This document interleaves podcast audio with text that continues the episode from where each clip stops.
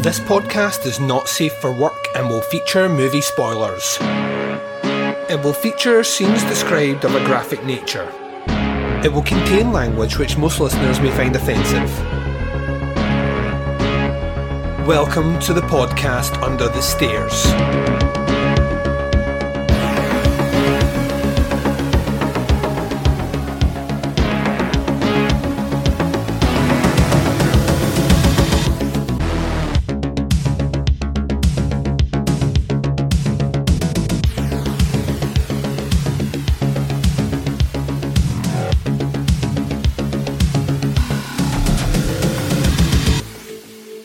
Hi, everyone, and welcome to the podcast Under the Stairs. This is episode 317. I'm your host, Duncan McLeish. Welcome to the show. Up on this episode, we are starting a 10 part series every Monday now for the next 10 weeks, obviously, 10 part series on Dexter New Blood, the return of the iconic character to the TV waves some what eight years since the finale, which left a lot of fans dumbfounded, despondent, angry. I think is probably the key the key word there. Uh, yeah, so we are we're going to be doing a review of each episode each week on the Monday for the next 10 weeks, which means I know what you're thinking. You're saying, Duncan, that means are we going right through Christmas? Well, if the show goes through Christmas, we'll go through Christmas. Um, so I will break a tradition in order to do that and still have these episodes out for you. I won't be doing anything else over Christmas, but if Dexter plays, then we'll be doing it. I'm kind of hoping they do a little pause over Christmas because that would make me happy, but you can never tell. Um, it's back on Showtime and uh, in the UK it's on Sky. I think it's Sky Atlantic or whatever the TV station that used to be Sky Atlantic was. And yeah, we're going to get into it after the first break, as well as a kind of catch up as to what Dexter actually means to me, how I perceive its importance, and not only the kind of the the wave, the golden era of TV, so to speak, but just in general the the, the rising interest in cr- true crime and horror, just across the board. We are going to be uh, we're going to be getting into that after the first break. Before we get to that, as always, let's catch up with where we are under the stairs. Tons of stuff to talk about. If I'm honest, my dear friends and listeners out there, um, we are in a busy week overall. It starts here on Thursday. We will be announcing the results of the listener votes for the People's Council Choices for Summer Series. So you get to find it how that list scored from your very own words, buttons. Scoring? That sounds better. Let's go with scoring from your very own scoring, ladies and gents.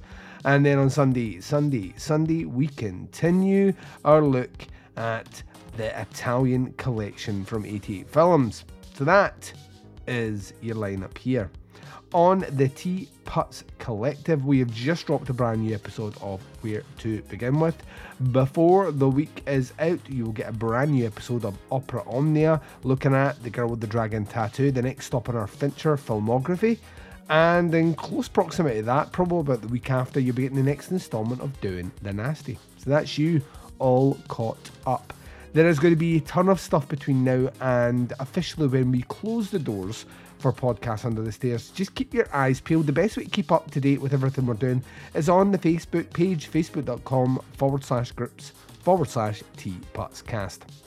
Right, I'm going to take a short break. You are going to hear promos for shows that I love. You're going to hear the teaser trailer for episode number one of the new mini series for Dexter New Blood.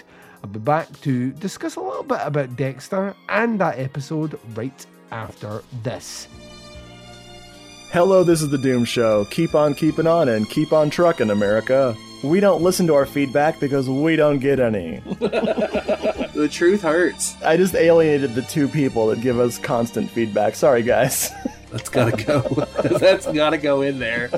So, on the show, uh, we talk about Giallo movies and slasher movies and cult movies. Sometimes we even talk about Cameron Mitchell and his movies.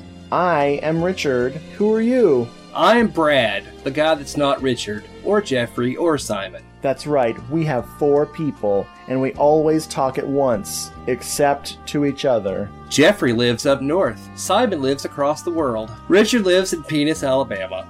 Hello, This is the Doom Show is a proud member of the Legion Podcast Network. Check out the other shows on legionpodcast.com. You can check out more Hello, This is the Doom Show at hellodoomshow.podomatic.com or at doommoviethon.com. Check for our Amazon exclusive Hello, This is the Doom Show cookbook. Do you like hot dogs? we got them. Do you like mac and cheese? We got it. Do you like cheddar? We have it. Actually, we don't. No, no cheddar. Just Colby. Colby Jack. Hello, this is the Doom Show. We never gave up on you because you never gave up on us. Wow. So, how are you feeling right now? Well, it's been a whirlwind. I've always had my demons, and so I went away. What's up, Jumbo? Hey, Mr. Lindsay. But sometimes I have an urge too strong to ignore. Whoa! Easy there. What is the problem? I kind of have a thing about blood. Every day I walk through this world faking it. Knowing if someone knows who I am, that's it.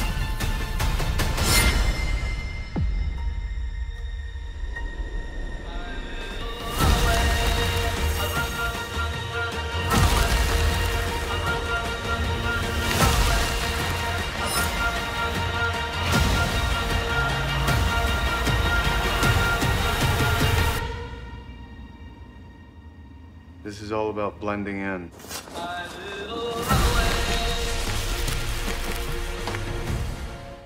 and welcome back. So, you just heard that little teaser into the first episode, first of 10 episodes under the moniker Dexter New Blood. Now, it's interesting, this one's been classed as a mini series.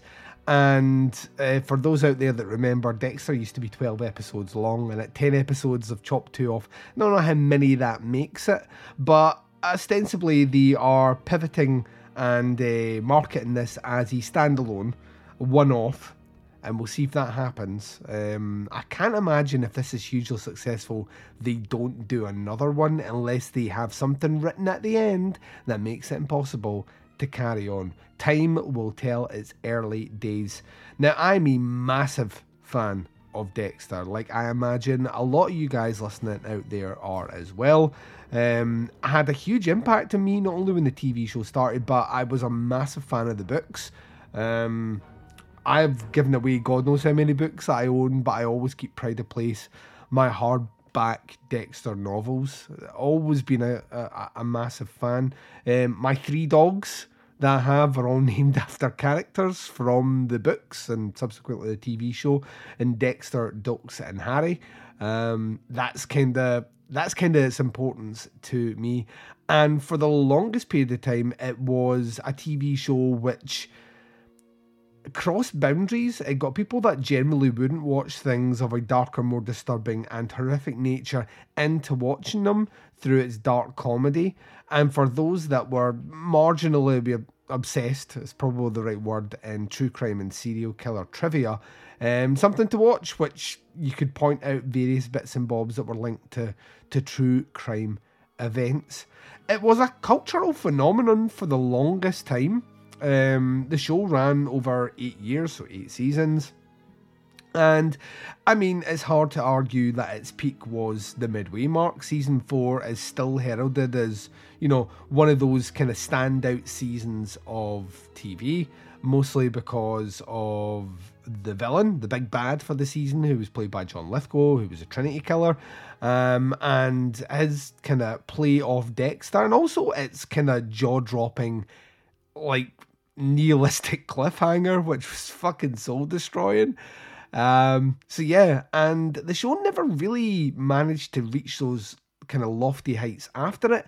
But I think people are really easy to dismiss some of the villains that you got afterwards. I thought some of them were pretty fucking good, if I'm honest.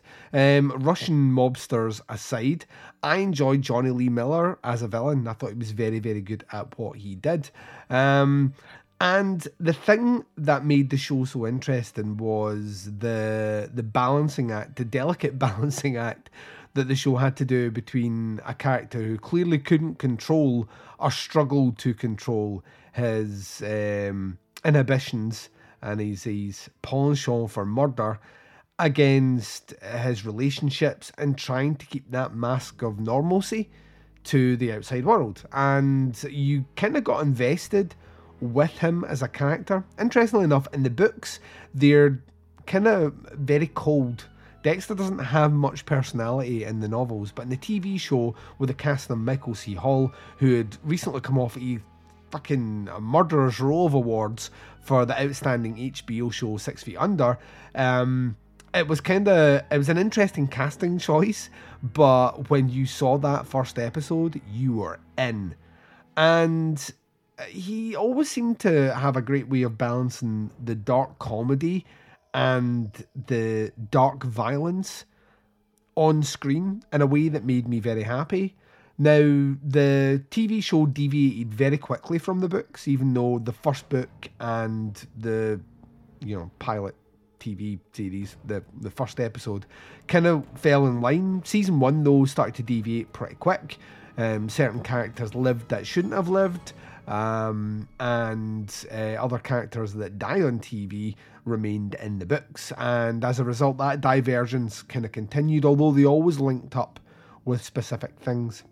So if you've never seen Dexter before, then one, why are you listening to this? That was a bad idea. Um, but if you've never seen it before, essentially what you're following is a character called Dexter Morgan, who is in the original eight series that you got of the TV show is a forensic blood spatter analyst who works for the Miami, that was Miami Police Department. And what he did in that role was he essentially went out to crime scenes, and from the blood splatter, he would be able to extrapolate how someone died. And he did this because he had a really great understanding of blood. The reason behind that is he is a serial killer. So that's your tie-in. Um, he was found. Uh, you find out in the first season he was found in a storage container uh, that his mother had been murdered in, in a pool of blood. And this has kind of got into him, and that traumatic event basically turned him into a, a killer. But he was adopted by the police officer that found him, and the police officer that found him, Harry Morgan, um, gave him this code to this code to live by because he started to track that Dexter maybe had some of these uh, traits that would lead him to be a serial killer. So gave him the code, the code of Harry, which basically gave him a stringent series of rules that he need to follow not to get caught. Uh, but ultimately, if he had to kill someone, he should kill someone who was worthy of dying, i.e., someone who had murdered. So he only killed murderers. So that was your twist. Like I say in the books, that was a kind of cold character to follow, and you mostly followed it through his inner monologue. In the TV show, you still got said inner monologue, but there was a lot of humour kind of at show with the character. Um, had its quirky moments for sure. Everyone agrees that, like I said earlier, that the show started to take a, a bit of a nosedive after season four, but it did manage to to still enthrall until its final season. I think that's when it lost. Some people will say season seven is when it really started to lose people. I was still in with it. It was awkward to watch in scenes, but season seven, I thought held it together for the most part. Uh, season eight's when the the wheels uh, came off the buggy, and it left an ending which, I mean, it's still classed as one of the worst endings in TV history. And I was always marginally forgiven of it, if I'm honest, because I just don't know. Very similar to The Sopranos, how do you finish that TV show and make everyone happy? There are only certain outcomes that you can have. One of them is that Dexter is captured for the killer he is and goes to prison. That's not going to make a lot of people that are invested in that character happy. The second one, Dexter gives his life to save someone, thus redeeming himself, kinda also feels a bit flimsy. Should he be a redeemable character ever? Um, or he gets away with it and goes somewhere else to continue the killing spree. and that's the road they went down. But the avenue they took to get there was fucking dumb. It really, really, really, really was dumb. And yeah, he fakes his own death by you know driving his boat out the Miami dock into a hurricane or tornado. And then the last shot we saw of him was um, he was a lumberjack living alone, and that was stupid. That was absolutely hellishly stupid. Um, the character of Dexter had an inner voice, and that inner voice was always portrayed by Harry, his adopted father, who died when he was young. And I can't go into all the details of all the seasons. You need to kind of go and watch it for yourself. And actually, what's interesting is the new season, New Blood, it is touching on things in that first episode, but it ain't saying previously on Dexter. It's not doing that. It's just kind of saying, you know, you if we're assuming if you've hit play on this one, you either don't care what we did in the previous eight seasons, or you've watched them all and you're ready to rock. And I appreciate that for sure.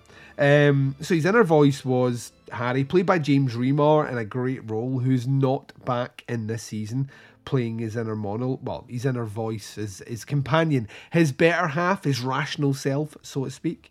He also had a sister who worked with the Miami Police Department, Deborah. Uh, Deborah was a great, colourful character played by Jennifer Gardner, um, who actually married Michael C. Hall, the actor that plays Dexter. I think they were married for like a year and then that marriage dissolved pretty quickly. And then for some reason, the writers of the TV show tried to make her fall in love with him, which was real fucking dumb. It was one of those things where you're like, uh, this might be where this show's getting really bad.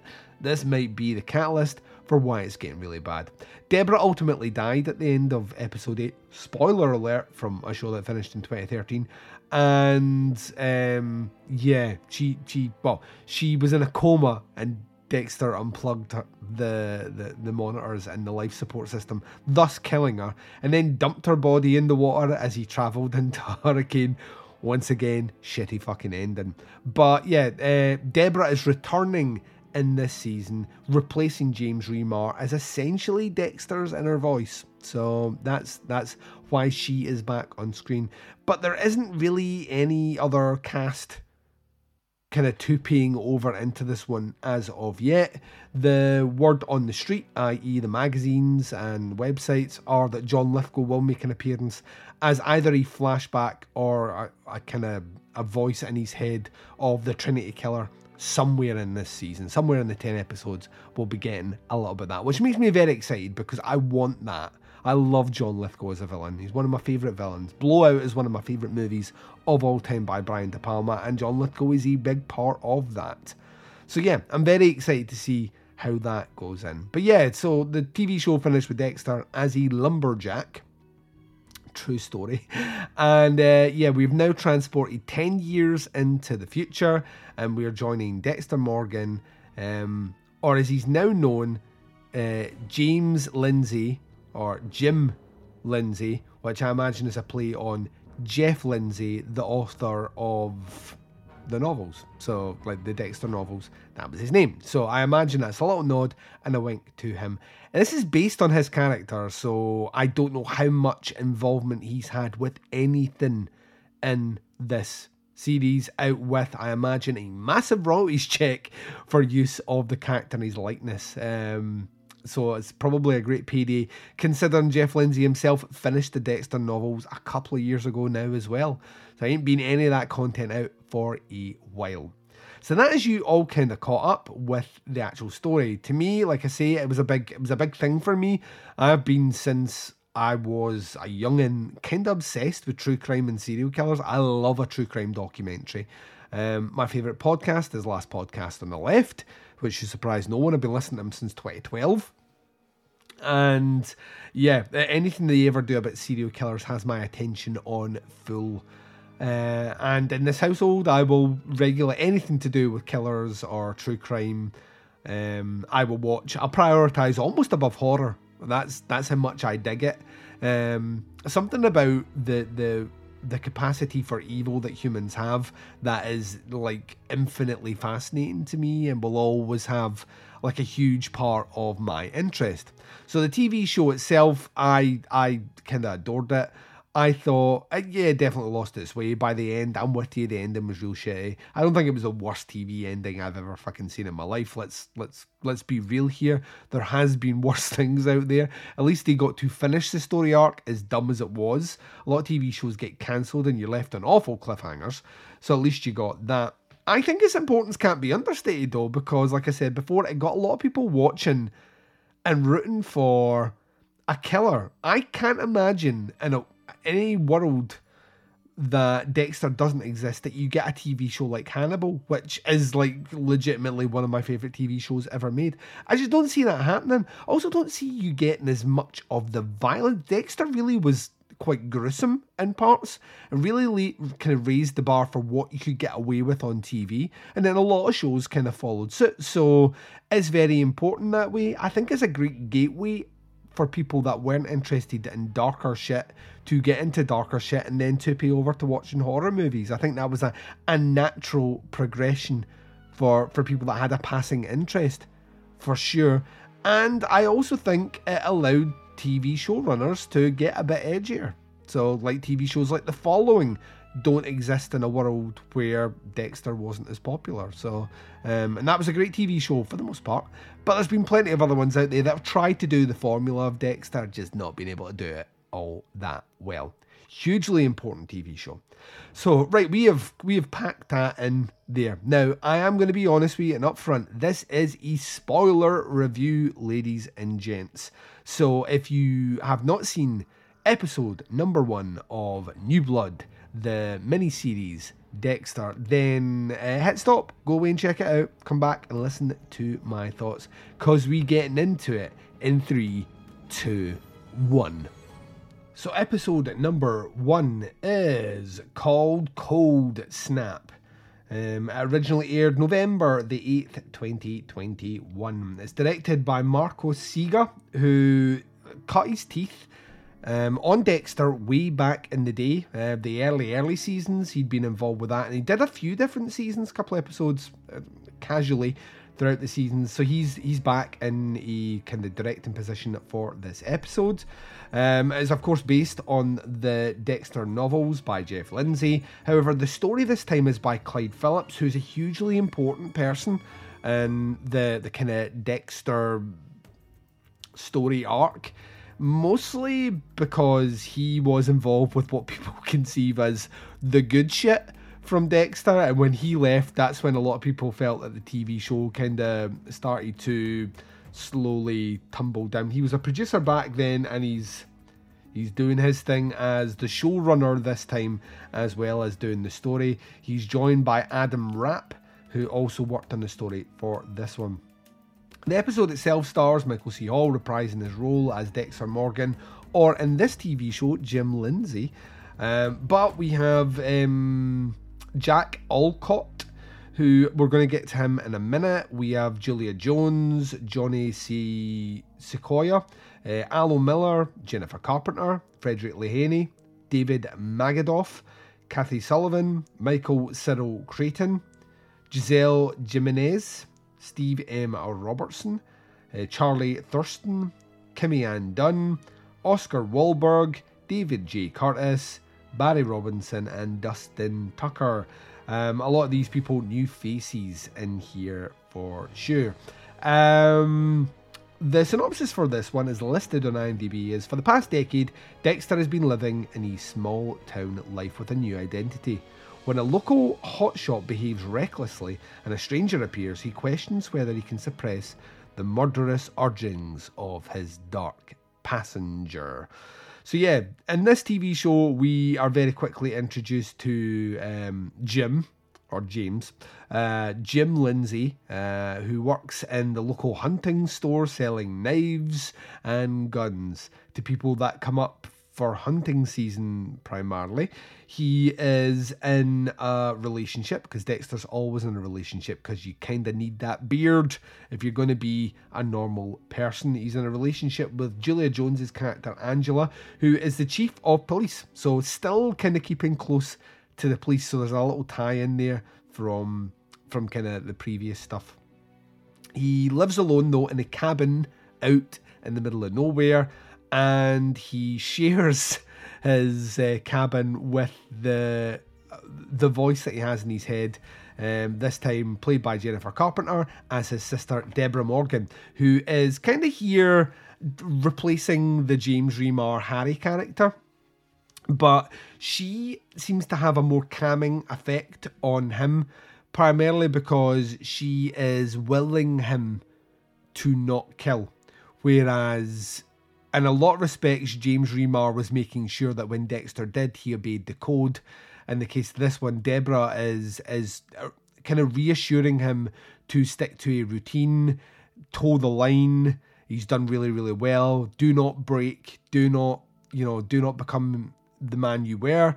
If anything, stay true. You know what happens when you kill people. Um, the only way you can stay free and alive is by not murdering. So that's kind of her role in here.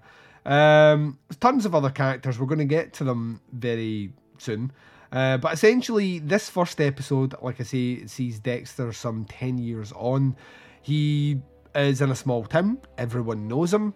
He still has like a lot of the same traits that he had when he lived in Miami. He brings pastries to work to his boss. Um, that's like you know that's a direct reference back to him bringing donuts into the into the, the police department. So I like that those things carry through. So there, there's a bit of that. The, the I suppose the big thing before we start talking about story here, the first thing that kind of stood out to me is the iconic score isn't in this at all until the very end. Also, his inner monologue isn't there until the end, and we will touch on that for sure. But those were the first two things that really stuck out to me is like the inner Dexter monologue is kind of synonymous with the TV show. It's kind of how you always get the feel and the vibe of what he is actually thinking. And that's what made the the mask that he wore, that veneer, so interesting. Because he would be maybe smiling and nodding, but the inside voice that he was hearing was his thoughts, and we we don't have that connection straight away. Um, he, like I said before, he's he's kind of he goes out and pretend hunts in the morning as a way to kind of quell some of that desire. And he's kind of stalking this white buck, which he'll never shoot, but he'll get close to doing it all the time. And like I say, works in a in a store that sells guns, knives, etc. We join him right at the beginning of what is hunting season in this small town. So a lot of rich quote unquote assholes from outside come up there to their winter homes and you know will stock up and go away and hunt whatever they hunt and um, this is kind of where we start off with the the kind of the story of Dexter so to speak as he's holding this this fine line of civility um, it's on a razor's edge, but he seems to be seems to be relatively in control until he meets a character called Matt Caldwell. He's the son of a very wealthy, um, I, imagine, man of importance for the town who we've not met yet, who is played by Clancy Brown. So very excited about that. But Matt Caldwell arrives with his buddy. He's a total dickhead. He wants the, you know, the the most expensive overkill weapon to go hunting. He gets a knife and he's pretending to be all dickish in front of Dexter with it, kind of, ooh, you know, waving it about the place. Um, and there's some great dialogue. Dexter kind of leaning into the fact that he doesn't like blood, which Matt obviously takes as uh, him being squeamish. And uh, the first kind of bone of contention is that when he tries to buy the gun and Dexter runs a background check on him, he's flagged for some reason, which means he can't get anything until he passes his 24 hour check. And this Matt Caldwell's not used to being told no, so he's being very prickish about it. It's kind of pushing Dexter's buttons. Dexter's not getting involved though, because he's a lot smarter than that. So that's kind of their first interaction. They will interact throughout this episode quite a bit. The next thing to note in the episode is, like I say, he's in a relationship with Angela. She is the chief of police in this small town. The squad appears to be not used to dealing with things like murder. Uh, kind of reminded me a lot of Hot Fuzz, you know, um, where like I think one of them, I think the Angela's first call that she gets is to uh, some sheep have went into a neighbour's farm and started eating things, so she's going to get called to that. So it reminded me of the you know the the the swan or the goose in Hot Fuzz that escapes that it has to to track them. So it uh, was, it was a bit kind of tongue in cheek. But the rest of them are someone's hunting stolen pies. One cop's not doing anything because he's had his wisdom teeth removed. It's very, it's off the grid and it's a, a town that's not used to crime, which is the perfect place if you're a serial killer to lie low because no one's ever going to you know, no one's going to be searching the FBI's top ten most wanted, and Dexter's not going to be on it anyway. You know, he managed to manage to get away still unknown as the the Bay Harbor Butcher, as he was known in the in the old uh, TV show in the original run. So he's got away from that. Um, the there is something in the background which is obviously going to become more important, but we only get a glimpse of it in this episode. A series of missing girls that are kind of festooned along this board that Angela herself, as the chief of police, seems to be haunted by. And there's no evidence these girls have just gone missing. Um, and this is something that he's obviously, you know, Dexter is kind of, kind of taking a casual interest in. And I think that's going to be the big story arc in this one. From what I've heard, Clancy Brown is the big bad in this one, so I think he's obviously related to that. And I get the feeling and this is me linking back to true crime. There's kind of shades of uh, Robert Hansen in this one. Um, Robert Hansen was a serial killer in Alaska who hunted prostitutes um, out in the cold, uh, and but he hunted them for sport essentially. And uh, there's a terrible movie. I can't remember what it's Frozen Ground. I think it's called, which has um, Nicolas Cage and John Cusack, where John Cusack plays Robert Hansen, and it's one of the most painfully boring serial killer movies I've ever seen. But that's what I'm getting. I'm getting shades of kind of Robert Hansen esque. You know, this guy's kidnapping women, maybe hunting them for sport because they are the most dangerous game after all, ladies and gents. So you have that. Also in the background, there is a, a kind of a story about this Matt Caldwell guy that he was involved in some boating accident a few years before and it had killed some people, but he'd been cleared of it. He wasn't driving the boat, and everything's been fine. But Dexter seems to take a bit of an interest in this, and obviously, this dark passenger in the back of his brain is starting to get his little spidey senses starting to tingle, uh, as if to say, "Well, this guy's, you know, clearly evil, and he's a murderer. We just need the proof before we can act, because that." Is the code of Harry. You can't kill them until you got the proof that they're a killer.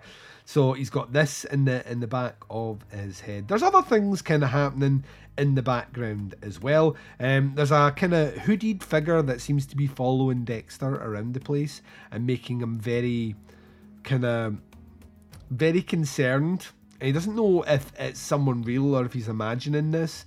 And Deborah isn't much help either, as he's kind of inner voice, his psyche. Uh, Fredric Lehne is playing a character called Edward, who appears to be some local oil baron uh, who the Times people hate. We just got a passing view of him as a character. Uh, Michael Cyril Creighton is a guy playing Fred Jr., who owns the hunting store. Once again, we don't really get much information about him. Uh, Johnny Sequoyah uh, plays the daughter of Angela. Her character is called Andre. Uh, Audrey, sorry, it was can't say it. Audrey. Um, we don't get much of her at the moment. We do get introduced to a kind of a, a, girl who's passing through called Lily, played by Kimmy Ann Dunn, who I imagine is going to be a victim of this kind of Robert Hansen esque killer somewhere down the road. Just her setup feels like she's going to be kind of meat for the beast. And yeah, so we kind of follow this through. We're going to link back to Jack Alcott's character at the end and tie up his story arc um, for this episode. But the the big thing is um, this Matt Caldwell character is you know on Dexter's radar. Um, eventually, he gets cleared to to you know purchase the gun, and Dexter is told to drop the gun off at his big massive snow mansion, which he drives up to. Um, he has a, a friend who he's been kind of ribbing a lot, played by Charlie Thurston, who's a character called Bill Harris. And when Dexter arrives, Matt's upstairs getting on with a bit of the riding, and um, Dexter ends up chatting to this Bill character who's fucked out his face on coke and he lets it slip in the conversation that actually Matt was responsible for the boating accident. In fact, he was playing chicken, and when the other guy backed out, he still drove his boat into the other person's boat, killing five people. And Bill lied on the stand to let him off, and obviously that you know interests Dexter somewhat. So we have that kind of going on in the background as well. Um, and he's a right dick to Dexter. To be honest, like after like spending five minutes with Steve Robertson's character of Matt Caldwell, I wanted to kill him as well. so, like really, really, really badly. And I think what is kind of really one of the one of the big selling points for this episode for me was you couldn't hear Dexter's inner monologue because you just know it would have been full of well this guy has to die um, and Dexter himself knows that this guy is pushing him this guy is pushing him and he's he's trying everything in his might to stop it so we're going to link back to the Matt Caldwell situation and how this ends um, after we talk about Jack Alcott's character. So the, the person wearing the hood that shows up on his uh, was following him shows up in his property and Dexter interrupts him and it's revealed as Harrison Morgan. Now this is Dexter's kid. Um, his surviving son from his marriage with Rita, the character who died at the end of season four at the hands of the Trinity Killer. Are you following all this, people? Um, and one once again, one of the reasons I kind of disliked season eight was Dexter actually sent Harrison, who was still just a little baby, away to live with um, this character called Hannah. It was a really interesting character in season eight.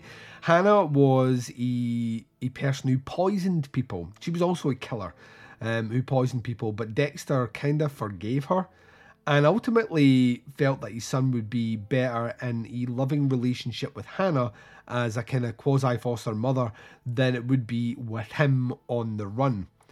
And I, I, I don't think Hannah was ever aware that she was going to be left with this kid. Um, but that's essentially how this this finished. And so Harrison shows up, he's digging through the paperwork. Dexter catches him. Um, Harrison asks him, Are you Dexter Morgan? And Debs appears, and this is a fucking great scene. This is where this is what what is exciting me about this this new miniseries. Like Deb appears, and she rem- rem- basically says, "Listen, you cannot let him in. You can't. Everyone who cared about you or anyone that you uh, got too close to you died." And she starts rhyming off the names from the original run. Once again, grounding it to that, you know, those eight those eight seasons. Um, and she goes through Doakes and LaGuerta. And, you know, she comes to herself and she, as a ghost, lifts up her top and we see the bullet hole of where she was shot. And once it, so this TV show isn't steering away from season eight, it's steering into that, which I think is is good. I like I as much as I hate season eight, I think I would hate it more if this new season just pretended that season 8 didn't happen. You kind of have to live with your mistakes and move on with it. TV shows are at their best when they like take all that baggage on board and try and course correct, which is what they're doing here. So I, I appreciate that. Um, Dexter lies, even though Harrison claims that he looks very similar in his memories to what his dad looked like. And uh, Dexter gives him money, tells him to basically get out of town, and he's not his dad the kind of end conclusion of this is um, we'll get to it. Uh, Dexter is following his routine the following day. He sees the kind of white buck, and this time he actually gets up to it and it kind of licks his hand, and there's this connection between the two. And I knew this was going to happen from the moment Caldwell got his gun. Um, the deer shot right in front of him. This blood spray goes over Dexter's face. This dickhead comes walking out, going, "Whoa! You know, I can't believe. Look at look at what I shot. Almost shot you." And um, there's a couple of false things in this episode where Dexter hits Caldwell, but they're revealed as kind of waking dreams. And so when it hits him again, as the audience, I mean, as the audience, you know he's done it, but the the, the kind of idea behind it is we'll fake you twice, so this might be it again. But he actually hits him and knocks him out, and decides at that point he's going to kill him. the The mask is coming off, and like instantly, as soon as he does that, we get the inner monologue, right, and that comes back straight away. So it's like the mask is off, the Dexter of old is back. He instantly kicks into the Harry, so he needs to make sure he covers his crime. So he slits the buck's throat, the blood spills down, covering the blood trail um, that we had for for Caldwell, and he builds a makeshift kill room. Um, he also sets up an excuse with Angela that he can't meet her because he Fox got in his henhouse, which would explain why he damages his henhouse and some of the mess, presumably. Um, and we get like the classic you know, I'm going to take blood from you. I'm going to put it between two bits of glass as a slide. And th- this, I'll be honest, I got giddy like a schoolgirl when this scene come up. Because this is, like, Michael C. Hall is a fucking great actor. And, like, when he is on in this episode, he is fucking on. Like, he is terrifying. He's standing above him, you know, like, basically wants Matt Caldwell to admit to what he did, and he uses that kind of really evil voice that it does. You know, like you got that in the very first episode. Actually, there's shades of the very first episode of Dexter in here, where you know he captures the the pastor, who or is it a Boy Scout leader, whoever it is that was a paedophile who murdered these kids, and there's a bit where he, you know, he, he screams at him and you know he tells him that he's going to cut his eyelids off his face and he has to admit what he's done.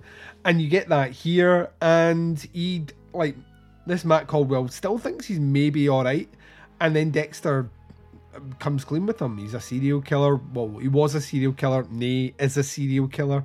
And he gets him to confess to what he did uh, and then ultimately kills him and there's a bit of the goofy, there's a bit of comedy in here. Like he, Dexter reverses the kind of waving the knife ooh in his face, um, but still stays relatively serious.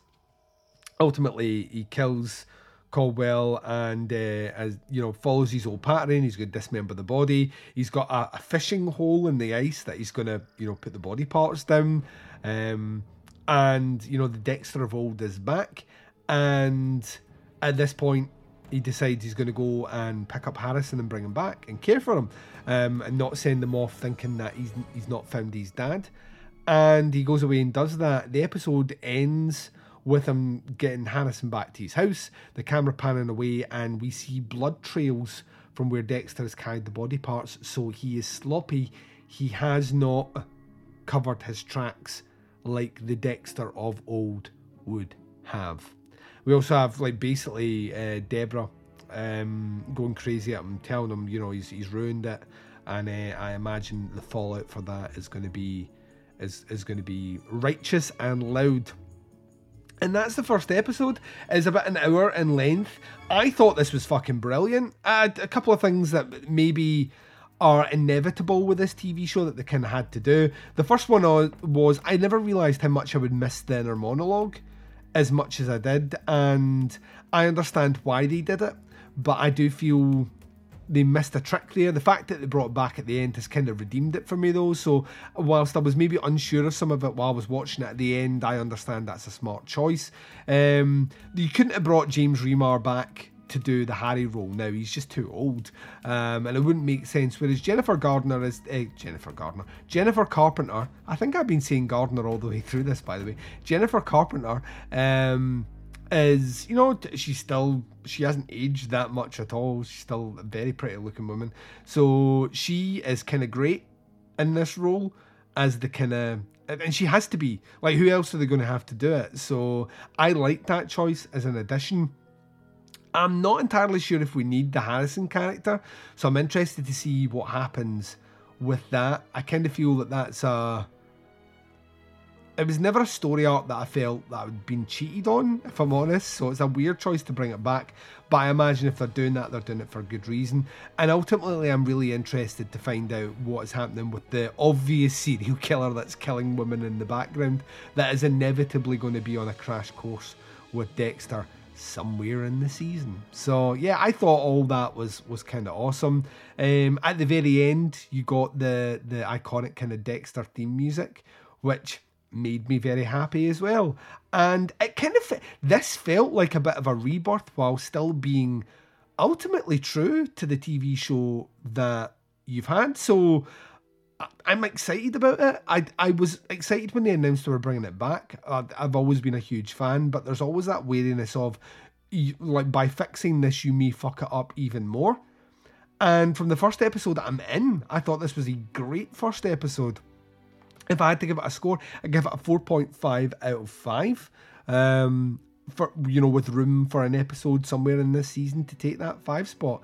Thoroughly entertaining. I hopefully you guys enjoyed it as well. And I'm excited that we have another nine weeks of Dexter content, which I never thought we were going to get after 2013. I genuinely thought that was it, and we would just have to deal with it.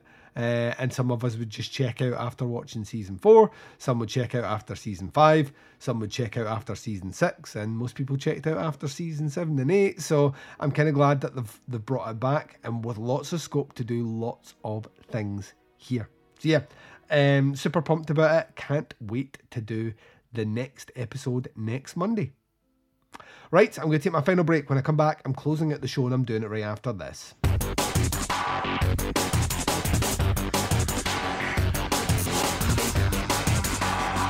You're listening to the podcast Under the Stairs.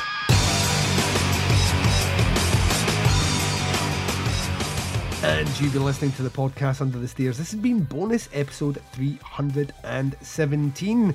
This has been the first of a 10 part series looking at Dexter, New Blood, the mini series that has just started, continuing the story of Dexter Morgan. Every Monday for the next 10 weeks, once again, unsure if we're getting a break over Christmas. I will be here giving you my thoughts and a recap on the episode. If you want to play along, watch the episode before you listen to me talk about it. It's as simple as that. There's a multitude of ways to check out podcasts on under Stairs. Wherever you're listening to us right now, hit subscribe. That way you get the shows as and when they drop and access to the entire back catalogue of Teapots content. Do not stop there though. Check out our sister feed, the Teapots Collective, where you get shows like Where to Begin With, Opera Omnia, Doing the Nasty, and Chronicle as well. You can subscribe to both those feeds, and it supports what I do under the stairs. If you are a lazy biatch, you know you are sometimes a little bit basic. You can jump across to our website, teapotscast.com. Links to all the shows are there, as well as a link to Jaws is Shite and other regrettable outbursts. A booze based banter entertainment podcast featuring myself, The Baz, and Scott and Liam from Scott and Liam vs. Evil. We've been on a two month hiatus. Don't hate us because we're coming back this month. At the end of the month, you'll have a brand new Jaws is Shite for you, where we, like we do in every episode, get far too drunk. We talk about regrettable life decisions. We read out weird news stories from around the globe and your listener emails as well. Jaws is Shite and other regrettable outbursts exclusively available on teapotscast.com. If you're on the Facebooks and you want to get in touch with me, facebook.com forward slash groups forward slash teapotscast is the podcast under the stairs. Teapots Collective is facebook.com forward slash teapotscast. And for all the mucky pups over at Jaws is Shite, it is facebook.com forward slash groups forward slash regrettable pod. For those that hate Facebook but love Instagram, weird because they're owned by the same company, or maybe Twitter, as I like to dub them the twin prongs of social media sexiness, you can follow the podcast Under the Stairs by simply putting in at Teapots Cast. The podcast Under the Stairs returns for you on Thursday. On Thursday, we are bringing for you, lovely people, um, a little uh, a little reveal of the listings, the scoring of the summer series for the People Council list. You'll find out where they placed, and that's when the fun begins because you can all call each other wrong. and I can sit back, rub my hands, and enjoy the anarchy. So that's coming Thursday. So until then, wherever you are, wherever the time zone is, and whatever you're up to in this big bad world of ours, please take care of yourselves out there. This is Duncan McLeish broadcasting live from under the stairs, and I am signing off.